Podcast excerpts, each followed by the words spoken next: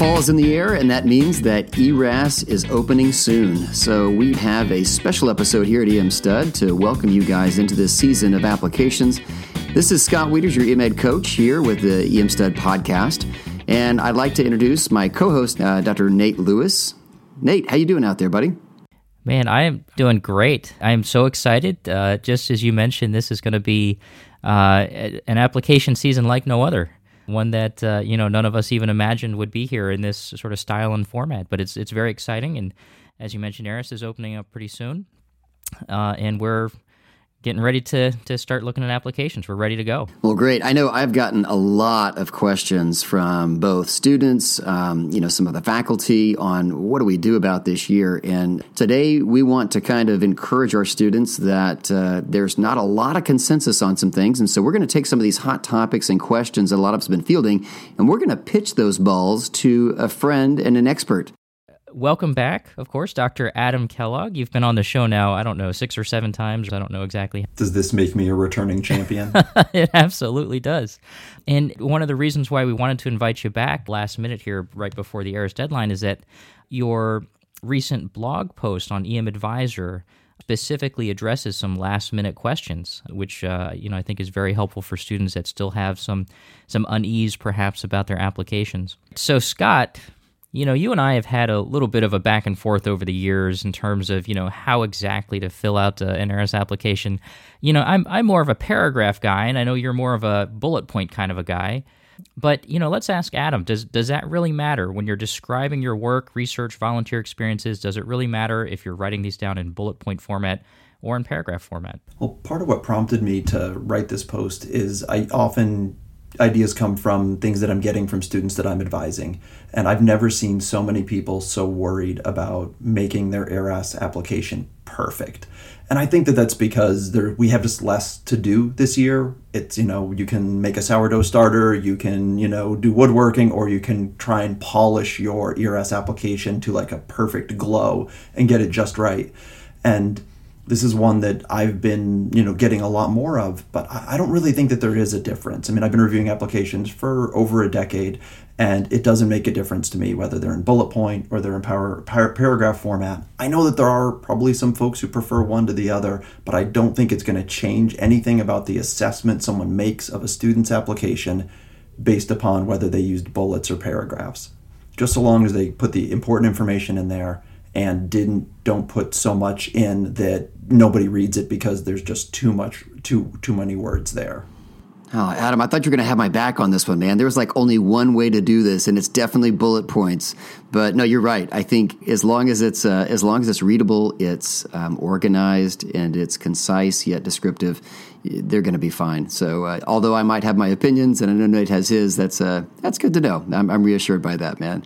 So uh, let's get into this next uh, hotly debated topic. So I know there's been a lot of Zooms and, and big meetings and things like that. I um, I helped do a, uh, a, panel for TCEP, our Texas College of Emergency Physicians, and we had all of our program directors from Texas on a on a uh, big Zoom with our students. And the the debate came up about personal statements and how personal should they be.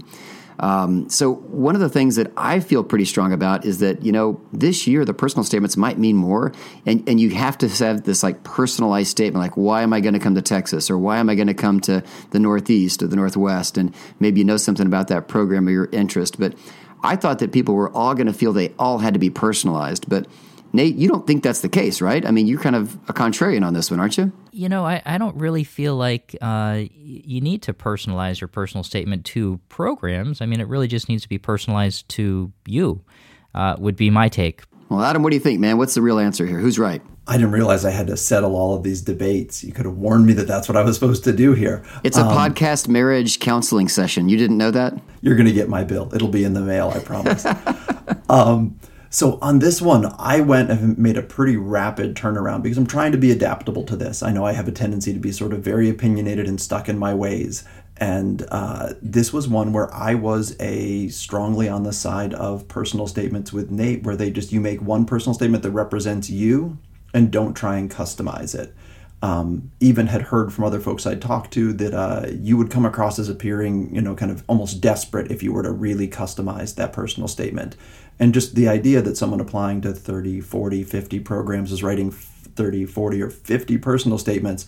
I just felt for anyone who sort of had put that much work into something that is not rated terribly high by program directors as to changing whether they're going to offer an interview or not. But this year is different. This year is there's less information and I I've come around to the side where for some people it may make some sense to do some customization on it. I still think the majority of program directors are not going to move their sort of uh, their decision making around whether to offer an interview on the basis of the personal statement. But I think it may be a way to uh, convey to somebody that you do have a genuine interest in some place that isn't obvious from where you went to medical school or where you went to college or where you were born. Though I'm a huge fan of the hometown, the new feature in the last couple of years ERAS has had that's allowed people to sort of uh, just mark up very quickly, very succinctly. These are places that I have a connection to, whether it's because you went to school there or you've just got family there, something that maybe didn't come across in the application, it's perfect for. And I really like the hometown feature for doing this in a lot less space and let the personal statement be sort of more a description about what you really kind of uh, what your journey has been and what you're looking for. Oh shoot! So there's not a right way to do it. Okay, well maybe next time. no, I, I, think that's a great point, and and you know uh, all joking aside, I think one of the things we want to stress to students is that wh- whatever approach you've taken, uh, you really should be able to feel comfortable with that. Um, there just isn't enough uh, consensus of people who you know want specific geographic uh, centered statements versus just one generic statement that you know you really uh, nobody should be rewriting their personal statements at this point. It's, it's just really not uh, going to be that that useful. Oh yeah, please don't get it done. Keep it under a page. Get it submitted and go have a nice walk in the sunshine. So another question that comes up, Adam, and that you uh, mentioned in your post, but you know another one that I think is, is good to bring up. I've gotten a few questions about this as well. Is well, what do I do with these holders that I have for letters of recommendation? You know, obviously everybody you know by now should be aware that they need to have an eSLOE. Um, and then there will be additional letters sort of in that bunch. But if I'm a student who's waiting for a letter to come in, do I hold that spot? Do I just submit, you know, two or three, or do I go ahead and fill up all four and send it to them afterwards? I mean, what's really the best strategy now? I mean, I think it probably depends on what the student's individual circumstances are. If you've got an E slow in, you're sort of one E slow that everybody kind of needs to have, the rest of it probably doesn't matter so much. But there are some folks who got to do, especially like uh, coming from an orphan school, maybe didn't get to do their rotation until late, or they have some worries about their application. They really think that a second rotation will help them. You know, I think that while we sort of have set the expectation that nobody needs more than one E slow, a second E slow can make sense and no one's going to hold it against you if you have one. And for somebody coming from an orphan school that doesn't have those advantages, or coming from a school that, uh, my school, University of Massachusetts, has two totally separate EM residencies, and while our students were not allowed to rotate anywhere else, they weren't allowed to go go on the road. They were allowed to rotate at both programs, and we are two totally separate programs. So our students are going to have two letters, and a lot of students are going to have that. And the consensus has been among sort of everybody I've talked to in the residency director world is we're not holding that against students to have two letters. If you have four different eSLOEs, yeah, you're probably going to get some questions about that. That may uh, people may feel like you were taking opportunities from other students, but not for two. So if you're going to hold a spot for something, that's what I would hold a spot for. Would be for an eSLOE that's coming in late that may really make the difference in your application. Otherwise, have at least three letters in on October 21st, ready to go. Yeah, I think people really care about the true SLOEs, and those are the ones that need to be in. I think if you're just waiting on, uh, you know, an extra letter from a rotation that you've done, those traditionally haven't carried as much weight, and so I think it's fine to just allow that to land when it does, as long as it's reasonable.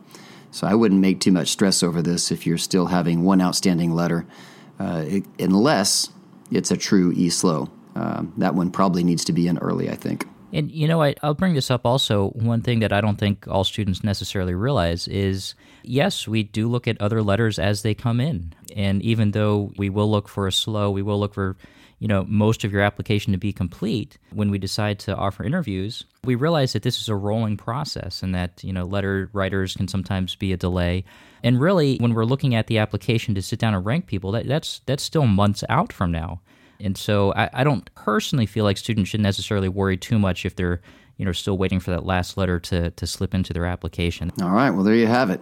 Um, Adam, the, the question I keep getting from people is about interview numbers. And I know that a lot of the residency programs, fellowship programs have been increasing their numbers that they are offering.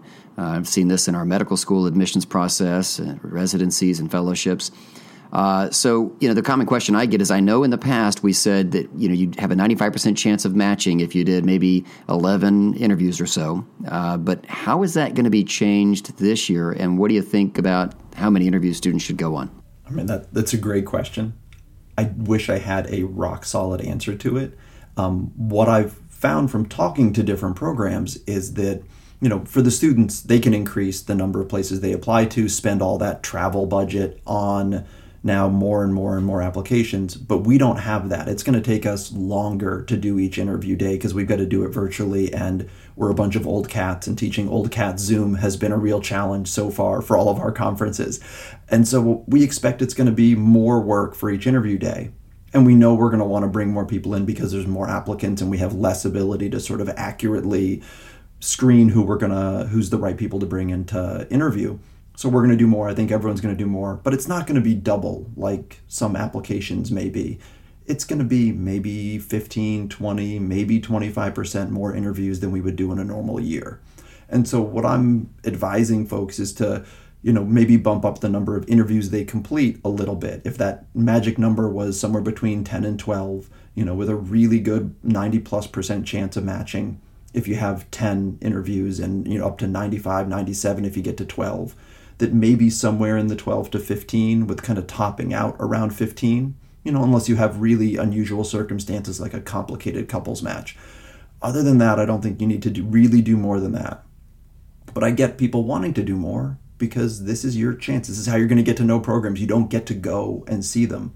So this is going to be your opportunity to do it is is doing this um, doing more interviews so I get that people are going to want to complete more, but from a rank list standpoint, I really don't think much more than 12 to 15 is probably going to be necessary this year. Moving on to the next question, understandably, you know, students should really not be trying to go on many, many more interviews than what's been recommended in the past. But, you know, given the difference in the application uh, process this year and all of the other factors that are going into this, uh, do students really need to consider applying to more programs to get the same number of interviews? I really don't think so. And I really don't think that students are going to completely listen to this. But I haven't really changed the messaging on this because I would rather somebody spent the time looking into programs, trying to really figure out what it is they're looking for. How well do they match up academically and geographically with the program? And geographically, you know, that makes sense. That just regions you're tied to. But the academically piece, you know are you do you fit for the degrees of the people who are in that program? Do you fit for the board scores that they describe either in EMRA match or in or FREIDA or someplace you know on their website where they specify what board scores they're looking for? Do you actually fit uh, what their specialties are? If they're a big wilderness medicine place do you have that background? And picking out places that that's how you figure out who makes sense and who who fits for you. And if they have that core of applications of places that where they make sense that just make sense where you are what they're looking for and they're what you're looking for it doesn't you know a, bullet, a bunch of other places above and beyond that isn't really going to change anything. I don't think it's really going to help you. I'm sure people are going to do more because it's what they can do and nobody wants to go through that twice but i really don't think it's going to help and i'd rather they put that time and effort into trying to learn as much as they can about programs. There are all these great online Zoom based sort of interactions that you can do. You know, people are putting out a lot more social media content to really help you get a feel for a program. And I'd rather you spent the time going through that stuff and trying to get an impression of it than just clicking on more uh, more applications because you're going to have to do that, go through all those things in order to get a better sense of the programs. You're not really going to be able to tell nearly as much on interview day by a Zoom interview. Yeah. So uh, let, let me just go out on a limb here and say something crazy I mean, what you're describing actually sounds very reasonable and really not that different from what we've told people in previous years. Uh, and it sounds like even though you know the pandemic and the change in the application um, formats this year uh, really has caused a lot of anxiety, the answer is not to hit the panic button and just apply to a million more programs and go on a million more interviews. Is, is that basically what you're saying? That's much more concisely said than I said it. Yeah, I don't know what you guys are doing, but at, at uh, my department, my program, we have never put more effort into getting information out there and helping people get a sense of what we're all about. And I think a lot of places are doing that. And so it's much less of a mystery as to what people are getting into. I think there, you know, there's never been more information for the students to decide if they're going to want to do interviews uh, even apply to us. And I think that that's you know that's one of those like pandemic positives things. You know, try and find the silver lining. Is I don't think we're going to go back the other way. I think we should be doing more outreach and more sharing of what we're all about as a program. Makes you sort of really think about what you're offering as you're trying to figure out how to kind of put it out there and advertise it out there. Not just sitting back knowing the applications are going to come pouring in, because EM is you know EM is a specialty that gets you know a good amount of attention. Yeah, it sounds like really what we're saying is that the students should not feel like this is more work on their part because of the circumstances this year, but really, um, you know, it falls on us as, as programs to to kind of step up our game and, and make sure we're doing more holistic reviews and, and putting more information out there for them. It's going to be hard. I hope they're going to be patient because it's a very compressed, uh, very compressed interview season. You know, we have a lot less time to review everything and kind of get the interviews going. And so I think it's going to be a very rolling process. And folks who don't have 10 interviews by October 25th should not be panicking. No, that's good advice.